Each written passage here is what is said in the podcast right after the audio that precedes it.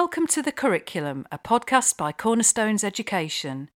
Here we discuss all things curriculum, plus leadership issues, teaching tips, and much, much more.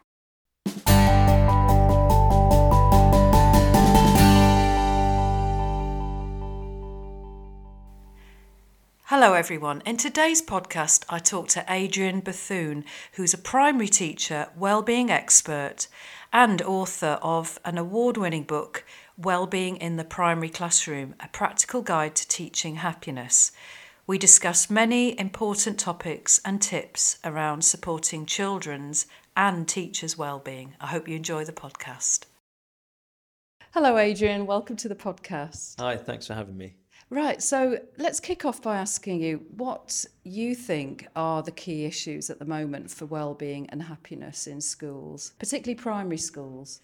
Um, I think two of the key issues are a lack of pleasure and purpose, and I use those two words because a definition of happiness that I really like comes from a well-being expert called Professor Paul Dolan, and he says that your happiness is your experience of pleasure and purpose over time. And from my perspective as a teacher, I'm kind of finding more and more that there's an innate lack of pleasure and purpose in teaching. Like teachers are expected to do more kind of non-teaching tasks mm. that we know are kind of meaningless and it's filling in data sheets or ticking meaningless boxes and that feeds down into the curriculum as well so that, so I think there's a bit of a lack of pleasure and purpose that it's not innate and that teachers have to, and heads have to consciously bring that to life. Mm. Some of the key issues are increased sedentary behaviour in schools. So we know that young children are not getting anywhere near as much physical activity as they mm. should be. One of the places that children spend some of the most time sedentary, like sitting down, is in schools. And we know as well from the data from the Youth Sports Trust that children are doing less and less PE in schools. So we're kind of reducing their movement and activity yeah. even more. I don't think there's enough focus on the importance of relationships and how fundamental they are to learning and, and well being. That it's, you know, with this move towards a focus by people like Ofsted on curriculum. Mm. In some regards, that's really good. In others, it's just that's the focus, and we forget about the fact that there are human beings in our schools and how we nurture those relationships between teachers and children, between children and children, between teachers and teachers. That's mm. crucial. Looking at children in particular, though, what are some of the other reasons, the main reasons why you think children's mental health is on the decline, for, for certain children anyway? I think one of the first things to say is that my perception or my ideas are just that, that, that there's actually a lack of good, robust evidence for the reasons behind children's decline in mental health. So, for example, the statistic that you know one child in every 10 will have a diagnosable mental health mm. issue, that comes from data from 2005. So, that's one of the most commonly cited reports into children's mental health. The, the most recent kind of big systematic review of children's mental health has come from NHS Digital in 2017, I believe. Mm. So it's been over a decade between that 2005 report and, and this latest one.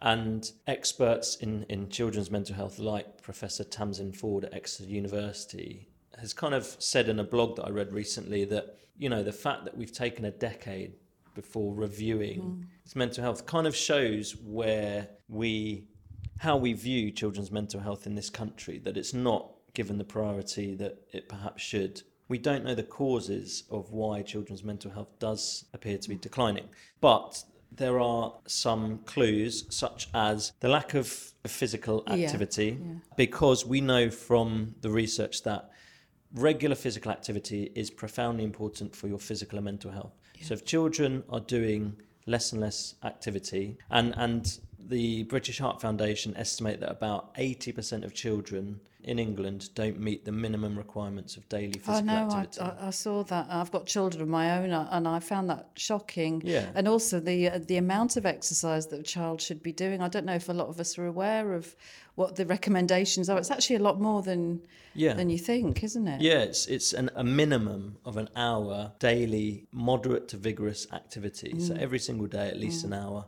Social media does play a part but from a perspective yes it can connect people and and you know mm. human connection is really important for well-being but something that massively undermines human happiness is social comparison. When you compare yourself to someone else and you realize that your life is lacking compared to their amazing life.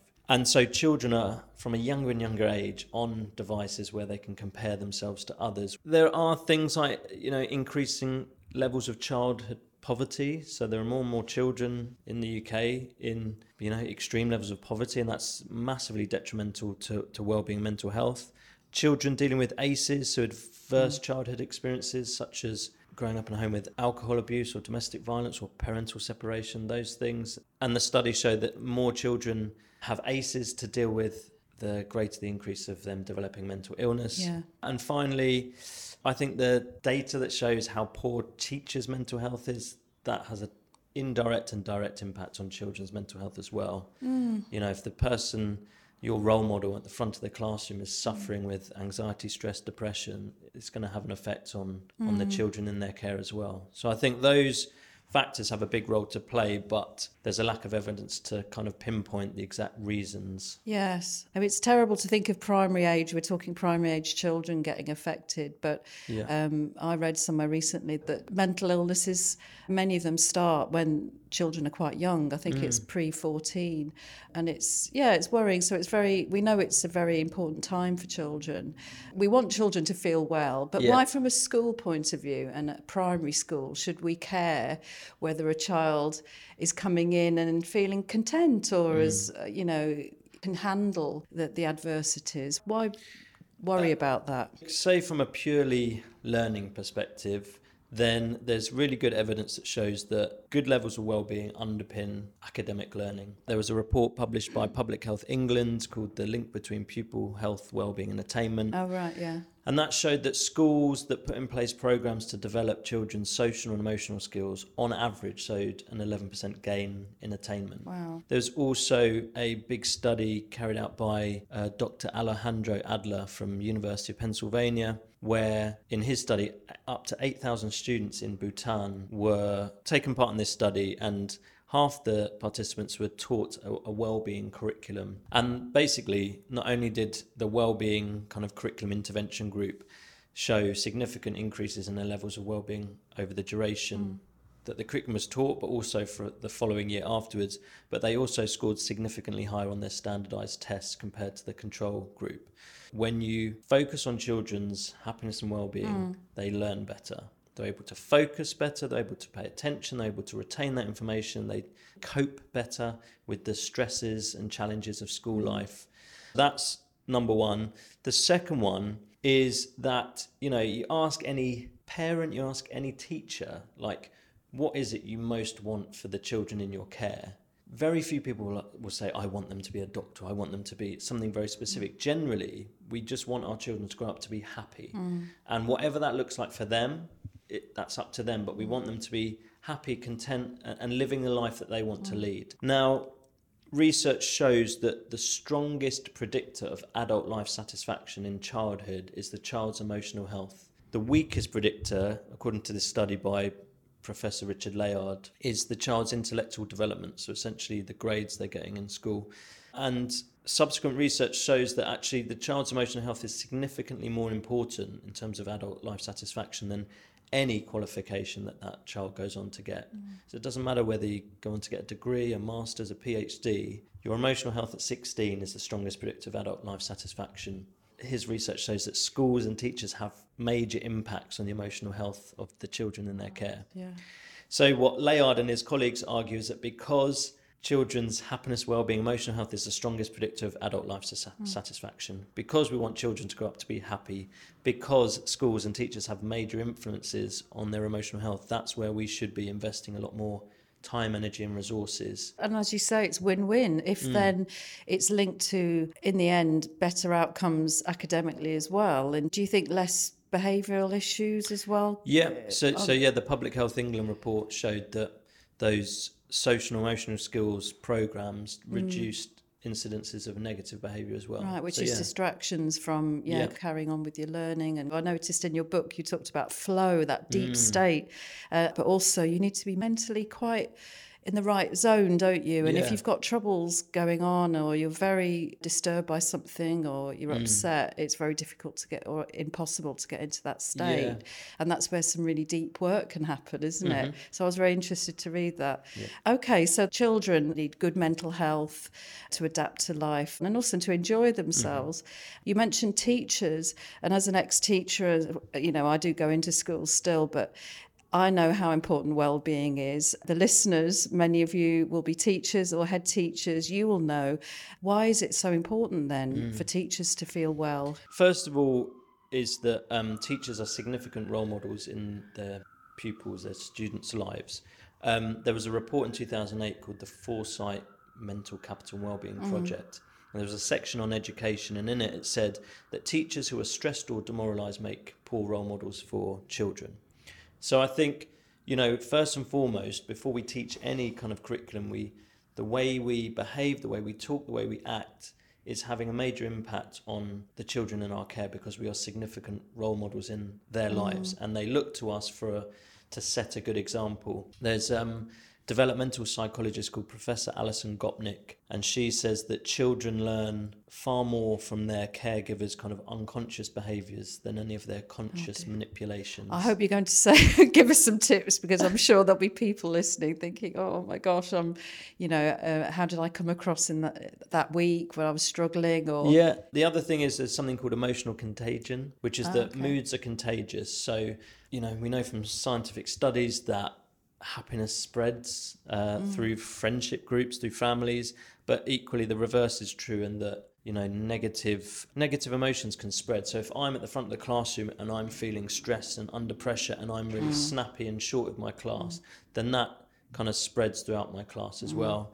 The other thing is related to kind of teacher effectiveness and that there are again studies that show that teachers that are suffering with poor mental health are less effective at their job. So they're not not only don't teach the curriculum, the content as well as they could, or respond to questions as well as they can, things like that. But also their concern for their students kind of has been shown to decline.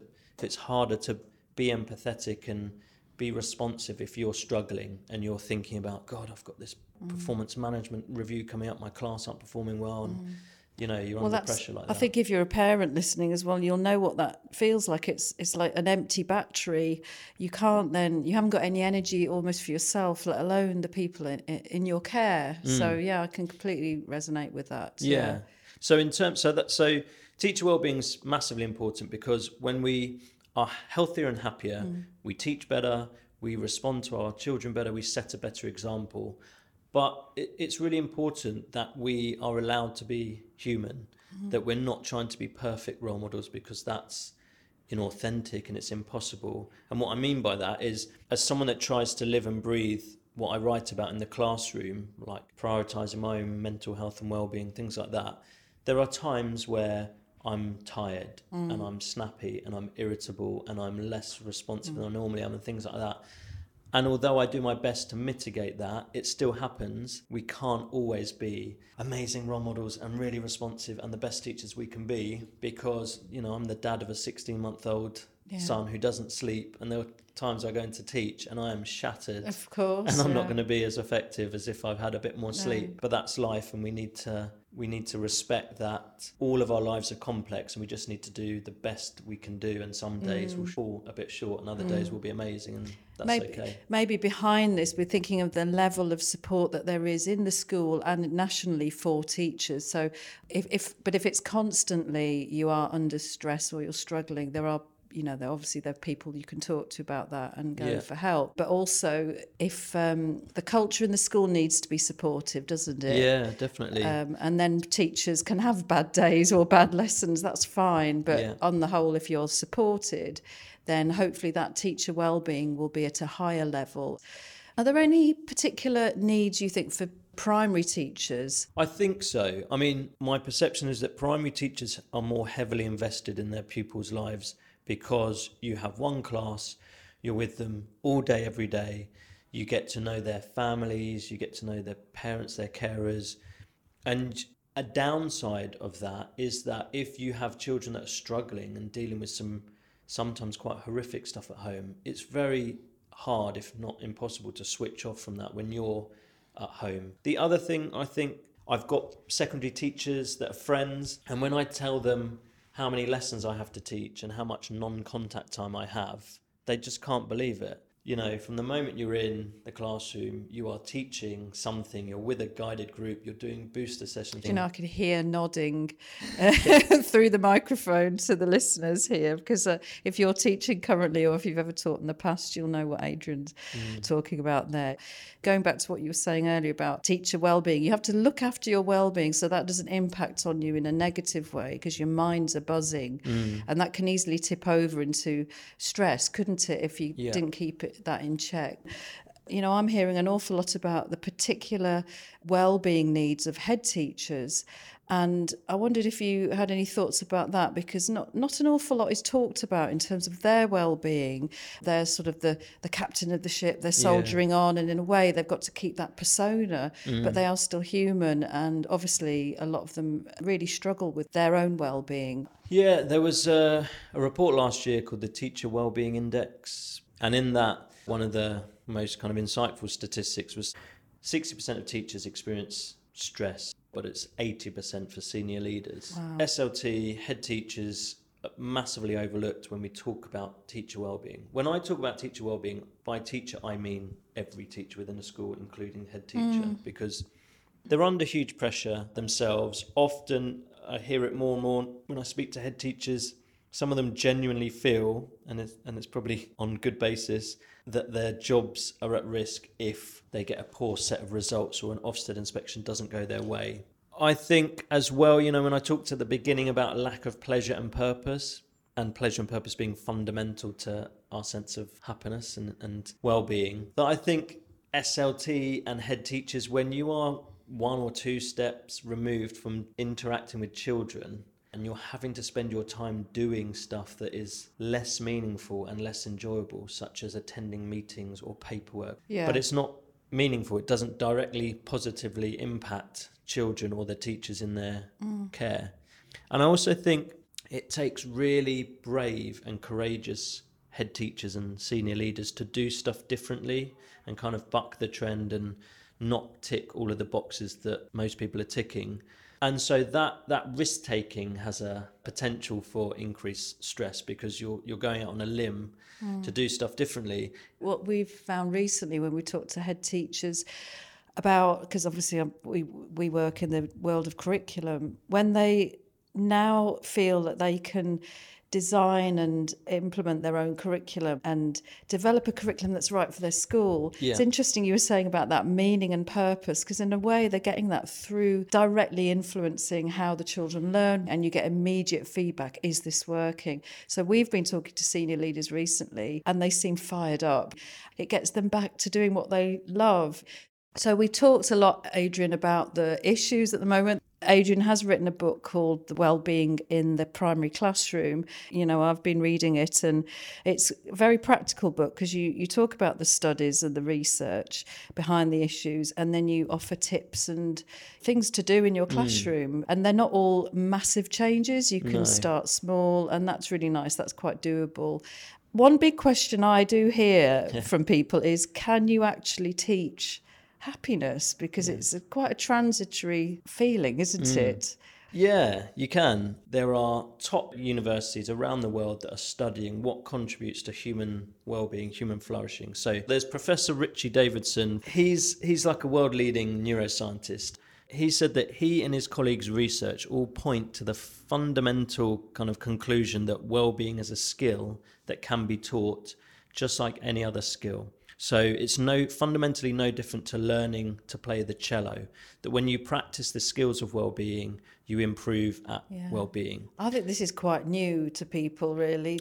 The ideas in your book, you've split them up you, you show the evidence for them and then, you know, describe the tips and how to bring them into the classroom like the gratitude idea and there mm-hmm. are others that I'm sure you'll talk about. So you can teach it. You can teach tips for children to nurture and manage their own well-being. Yeah, on that point, there's one mm. other expert I'd like to cite, Professor Laurie Santos at Yale University. She said that knowing what makes you happy has no impact on your levels of happiness whatsoever. just knowing that isn't going to make you any happier. A bit like being an armchair well-being expert, Yeah. like an armchair cyclist, isn't it? You sort yeah. of know about. And, and what she says is you have to put that knowledge into action. So Mm. it's the practicing of the skills, like Richie Davidson said. Yeah, that's really fundamental to me. There's there's the knowledge that I think you can teach children, and I think that's an important aspect. Yes, that was interesting actually. You talk to children about the brain. I mean, Yeah. and I agree with you when you talk about the brain, they're fascinated by how Mm. how the brain works. I don't know, it distances them from their emotions. They can almost see the logic of where that's come from and what can influence things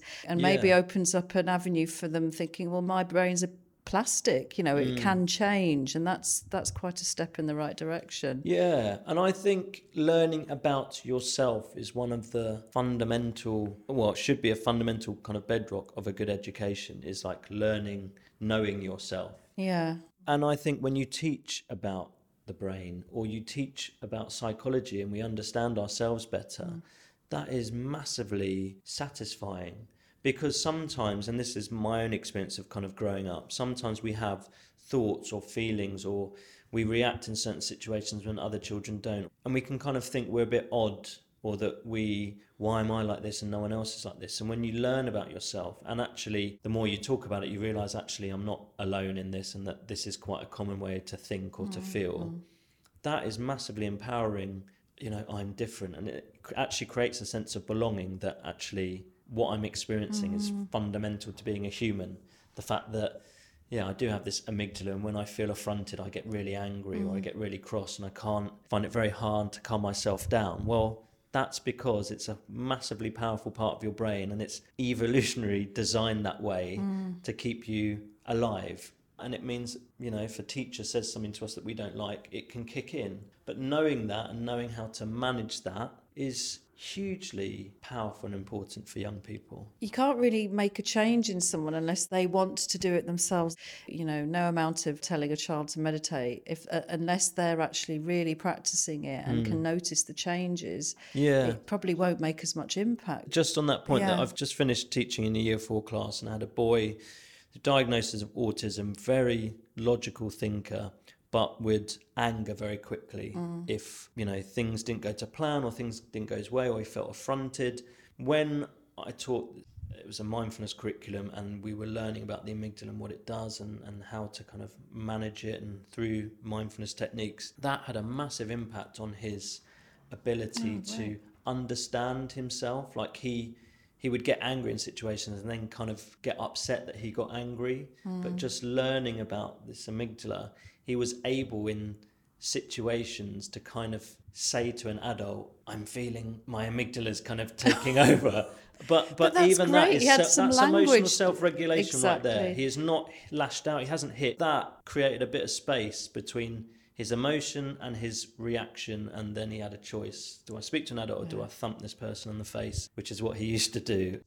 He's been taught knowledge about the brain, scientific knowledge, which is then transferred into a, a skill in his life. Yeah. Something I'm interested in. You were just talking about that sense of belonging and otherness and feeling different. One of your groundwork exercises at the beginning of each year is to really create a team uh, and a sense of belonging. You call it a tribal classroom. I'm sure people listening, you know, many of you will have done this, maybe not even thought of it like this, but why is that so crucial, do you think? Uh, and what, what would it mean in practice? Maybe give us a couple of ideas. Yeah. So the the term tribal classroom comes from Professor Louis Cozolino, and mm. he's written a book called The Social Neuroscience of Education. So reading that book was like a massive eye opener for me. And, and what he says in, in that book is that for the majority of the last 100,000 years, modern humans have lived in hunter gatherer tribes. And it's only in the last, say, 5,000 years have we moved from hunter gatherer tribes to agricultural based societies to the industrial based societies we live in now. And he argues that although 5,000 years seems like a huge amount of time, in terms of biological evolution, it's the blink of an eye. And so he says that we are deeply rooted in our tribal past, and that teachers and schools that can kind of create tribal classrooms and tap into children's what he calls primitive social instincts can achieve amazing things in even really difficult educational settings. So essentially, we're a tribal species. We feel happiest, safest, when we feel like we're part of a tribe, we learn the best. It aids neuroplasticity when we feel Mm-hmm. like we're part of a group and belong. So, tribes uh, and tribal classrooms are typically based on some kind of democratic leadership, uh, cooperation, teamwork, fairness, trust. Yeah, and a sense of belonging, like strong personal relationships, are the fundamental part of being part of a tribe. So, if we can kind of um, foster tribal classrooms where those qualities are kind of brought to life, then that massively benefits their learning, children's learning, and it also really fundamentally supports their happiness and well-being. So yeah, one of the first things I do at the beginning of an academic year is get my class to think about what it means to be part of a team Yeah. because that's our way of kind of bringing a tribe to life. Typically, show them a video montage of Team GB performing amazing mm. things at, at an Olympics. Reason I choose Team GB is because there's male and female role models, and there's athletes from all different colours, creeds, faiths. So it's, I think, really Diverse and diverse, accept- yeah. and that hopefully someone in my class will see an athlete that they could relate to. Mm. Yeah, and I show them this montage, and I just say, "What do you, what values do you think you need to be part of a successful team like Team GB?"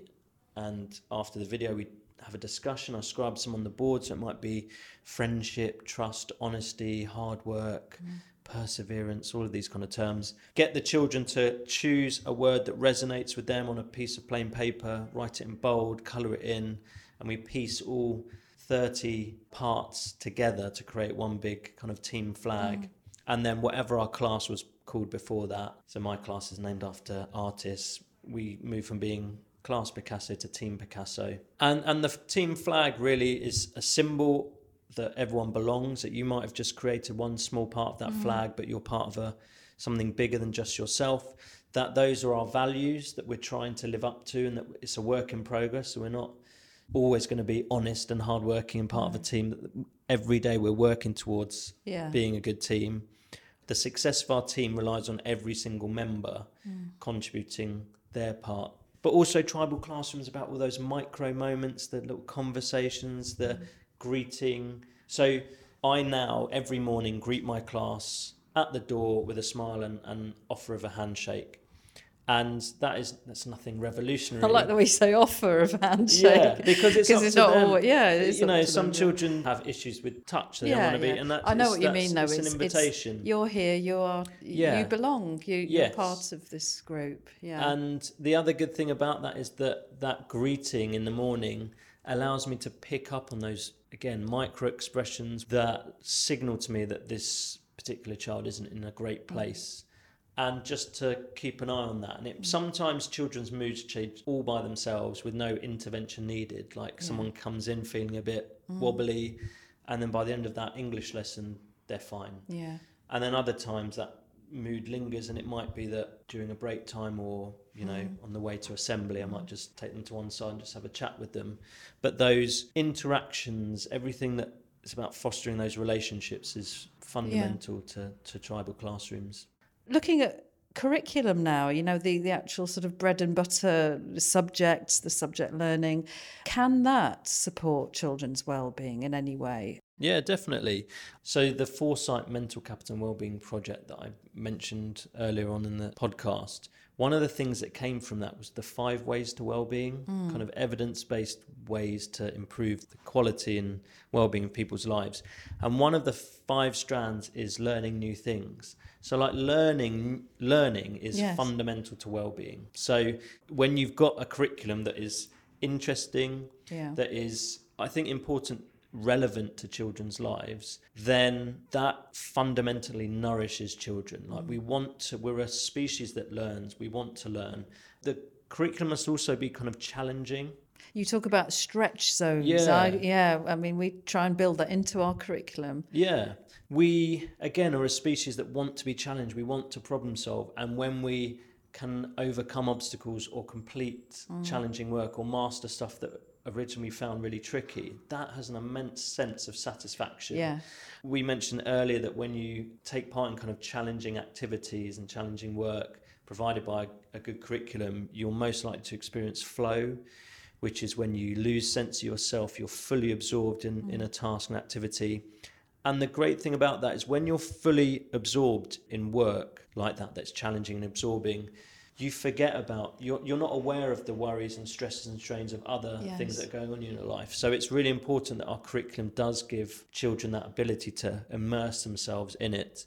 But I also think it's important that children know what the point is of what we're teaching them. Mm-hmm. And that can be made clear either by the teacher or studies show that if you get children to reflect on their learning and mm-hmm. think, how might this be relevant to your lives? Actually, that process is really good Yeah. for them. And also, overall, is it enjoyable? It can't, I'm not for one second saying that all learning has to be enjoyable and pleasurable the whole time. That's Yeah. not feasible. But overall, I think we should be enjoying what we're learning. Yeah.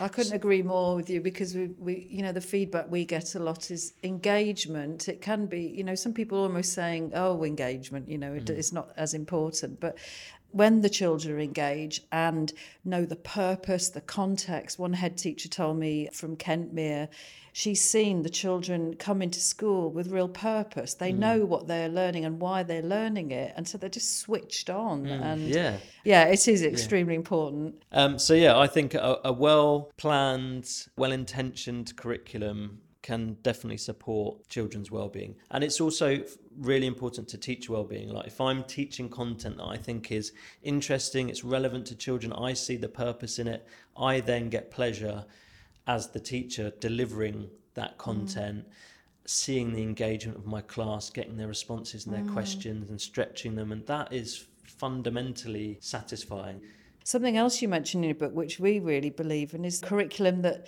that develops links with the community mm. and maybe looking at charities to support mm-hmm. through the curriculum projects that they're doing. Getting children outside. You know, it's nice to see you've mentioned those in your book because they do give children a sense of belonging and place. Mm. And also, they're about well-being because they're about altruism or kindness. And we're very interested in how well-being can be taught through curriculum content, but also in your way, you're actually specifically teaching well-being skills as well. yeah, definitely. Yeah. So yeah, I would also add that as part of that curriculum, you could have a well-being curriculum. It can be interwoven through Yeah. your normal curriculum, but it also could be a, a kind of separate Yeah. discipline. Like the Daily Mile is something that's been really popular as a physical intervention. Yeah. But it becomes part of your curriculum offer. That's what Mm. we offer at school. That and there are reasons why we do it, and the impact is there, isn't it? It's Yeah. been it's been shown. It's all very very important work that we're talking about here, but we know the reality that teachers have a very tight timetables and they're having to sort of juggle what they fit in where. Have you got any practical tips for how they can fit in? well-being i don't want to say interventions it's practices isn't it. Yeah. really Yeah, I mean, one thing that I would say, and it's something that I've adopted, is that by taking small amounts of time away from traditional subjects to, to focus on well-being practices, it means that the rest of the time in that lesson, so say if you took five minutes out of a science lesson and you had 50 minutes left, that 50 minutes has the potential to go a lot better than without that mm. well-being. So like the Daily Mile, for example, it takes 10 to 15 minutes a day. So which means that's going to be 10 to 15 minutes out of some lessons that day. Mm. But the studies show that regular exercise improves brain functioning which means you're likely to have students that are able to pay better attention and learn more Well, didn't Elaine School in Scotland, was it in Scotland? I think she's the head teacher there. I saw that their results went up since she was doing it and the obesity levels went down. There was a huge impact from doing very little Mm. amounts. Yeah. Yeah. So that's that's kind of what I want to set the, the start that don't be so tight and rigid that you know oh we've got this curriculum we've got so much to teach mm. that I don't have time for any of this other stuff. Well, actually, this other stuff that we might mm. call well-being is going to help with all of your academic learning, your academic curriculum. aspirations, yeah. I always have a daily mindfulness practice. So straight after the register in the morning, we do like a three-minute mindfulness practice. And that might sound scary to those of you listening who've never done or have heard about this and think it's deep meditation, Yeah. but it could be as simple as counting breaths or Yeah. or a sound one, couldn't it? Just listening Yeah. to different sounds. Yeah, there's loads of practices you can find online. I've got some practices in my book. Essentially, mindfulness is about children tuning in in the present moment to their present moment experience. So it could be tuning into body sensations, their in breath and out breath, Mm. uh, but with attitudes of kindness and curiosity. So we're trying to move away from our tendency to judge our Like, experiences. oh, I can't do this. I'm, Yeah. I'm not counting my breaths. Yeah. So, you know, that's in my experience like a three minute practice, Mm-hmm. so straight after register. And because we do it in the morning, it kind of sets the tone for the Do you rest really of the day. find that then that once you've done that, can you see the impact of, of the mindfulness on the children? Definitely. And what's interesting is that it's often the children that remind me that we haven't done a mindfulness practice. And often, sometimes, the children that mm. are most lively as well. There's an activity called What Went Well, which is basically the end of a week. We reflect back over our week the things that have gone well for us, things that we've mm. enjoyed, small things. So it could be a tasty lunch, it could be a game we played at playtime, it could be a mm. lesson that we really enjoyed. And we write down three things that went well for us that week, and each member of class shares one of their three good things. And it goes up on a What Went Well display. That takes 15 minutes Yeah. uh, on a Friday afternoon. Um, so those are kind of a few, like literally a scattering of the activities you could take from my book, and there are many more in there. But you know, your day-to-day lessons kind of incorporate well-being. We kind of touched on- upon that when we talked about a curriculum. If your lessons are challenging and engaging, if you're able to kind of stretch your learners so they can go kind of further and deeper with their learning, that mm. massively enriches their lives and their well-being. The feedback that you give them and how you give feedback can support and nourish relationships, which are again fundamental to children's ability to learn and, and also feel good within themselves and underneath everything. And this is why chapter one in my book is the tribal classrooms chapter. Strong personal relationships should be a bedrock of your classroom practice so making sure that children feel like they belong making sure that you foster a sense in your class where children become supportive teammates for one another, that mm. friendship issues are addressed and supported to be resolved, that bullying, any incidents of bullying are immediately dealt with so they don't turn into anything larger than that. So, tight timetables do not restrict you from incorporating these ideas. Particularly if you think of them as priorities, like you're saying, you've said all the the benefits, but this is investment time, isn't it? And if you, like you say, if you can get the relationships and and children feeling more secure, then you know you could do all the English and maths you want. But if that child's stressing internally, Yeah. then I suppose I don't know the words for the, all the parts of the brain, um, but um, if you're fired up, if you're, I know for myself, if I'm very stressed, I can't focus Mm. particularly well, and I won't perform my best. And I know in your book you do cite, you know, uh, you know, there's studies that show that. Yeah. So in a way, it, it's investing, isn't Mm. it, and giving children the tools to have a more productive and, and happier time at, Yeah. at school. You're right. I think it's about changing your perspective on well-being in that it needs to be given the same status as academic learning. It is as core and fundamental to a child's experience of school as anything else. And when you change that perspective, the activities that you could do, the the changes you might make to the, your classroom practice, they're not add-ons and they're not mm. something else to, to do. They are fundamental aspects of your teaching practice. And when you start to build them in and they become part of your teaching routine, you know, the curriculum feels less packed. Mm. You've got more time to do the stuff you really want to do. And from my experience, teaching happiness and well-being and incorporating into the your curriculum and into your daily teaching practice, it fundamentally enriches my experience of being a teacher. I feel like I'm genuinely positively impacting my children's mm. lives, not only teaching them a, a rich academic curriculum, but also teaching them skills that I and knowledge that I feel will help them in their lives now, but also in the future, particularly in a a more stressful and challenging society environment Yes. um, as they get older. What do you think is going to happen, or what do you think should happen then in, in terms of education in, in England? I think there have been some positive uh, changes on a kind of policy level. So the government green paper that came out a year, a couple of years ago, with a greater focus on the importance of mental health in schools. So that was talking about having a mental health lead in every school Yeah. by 2025, I mm. think. Also, the Ofsted changes to their framework where they're going to be placing a greater focus on what schools are doing for pupils' personal development. And in that comes what schools are doing to develop good mental health in their students and increasing their levels of resilience and character, things like that. And they also mention teacher well-being Yes. as well, don't they? And how leadership need to keep an eye on that. Yeah, that's and also from 2020, relationship educations are going to be compulsory in schools. So all of that, I think, is setting the the foundations for schools to place a greater emphasis on it.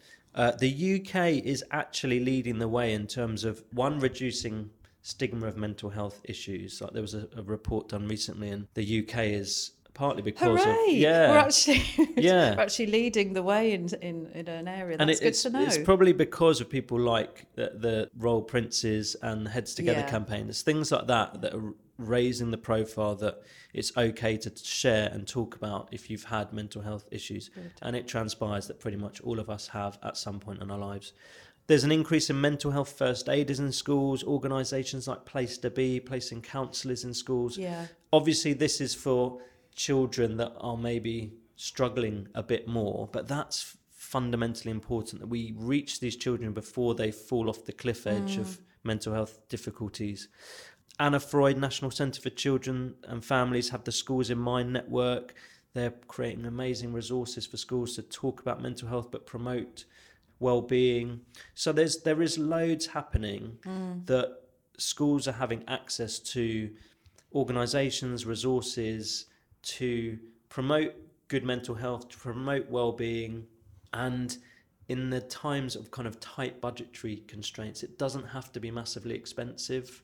So, like for example, the Daily Mile is a free intervention. Well, most of the things you talk, in yeah, fact, the Schools in not Mind all of network it. is free resources for yeah. schools. So yeah, I think I think things are heading in the right direction, and we're slowly picking up momentum. Good. Yeah. Good. Well, it's been wonderful talking to you, Adrian. Mm. It's a really, really important topic. And I, like you, I feel that with this in place in schools and teachers across the land trying these things out, but also looking at their own well-being and feeling more supported.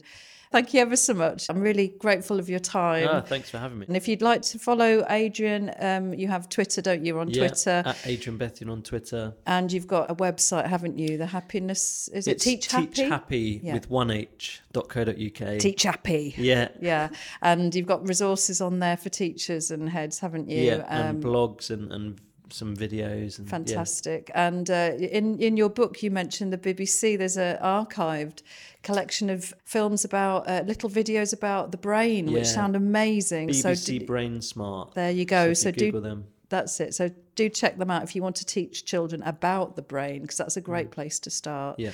And thank you again. I hope that's given you, the listener, lots of food for thought and tips for making this an enjoyable and necessary priority in your school that works for you and your children. So thank you again for tuning in. Until next time, it's goodbye.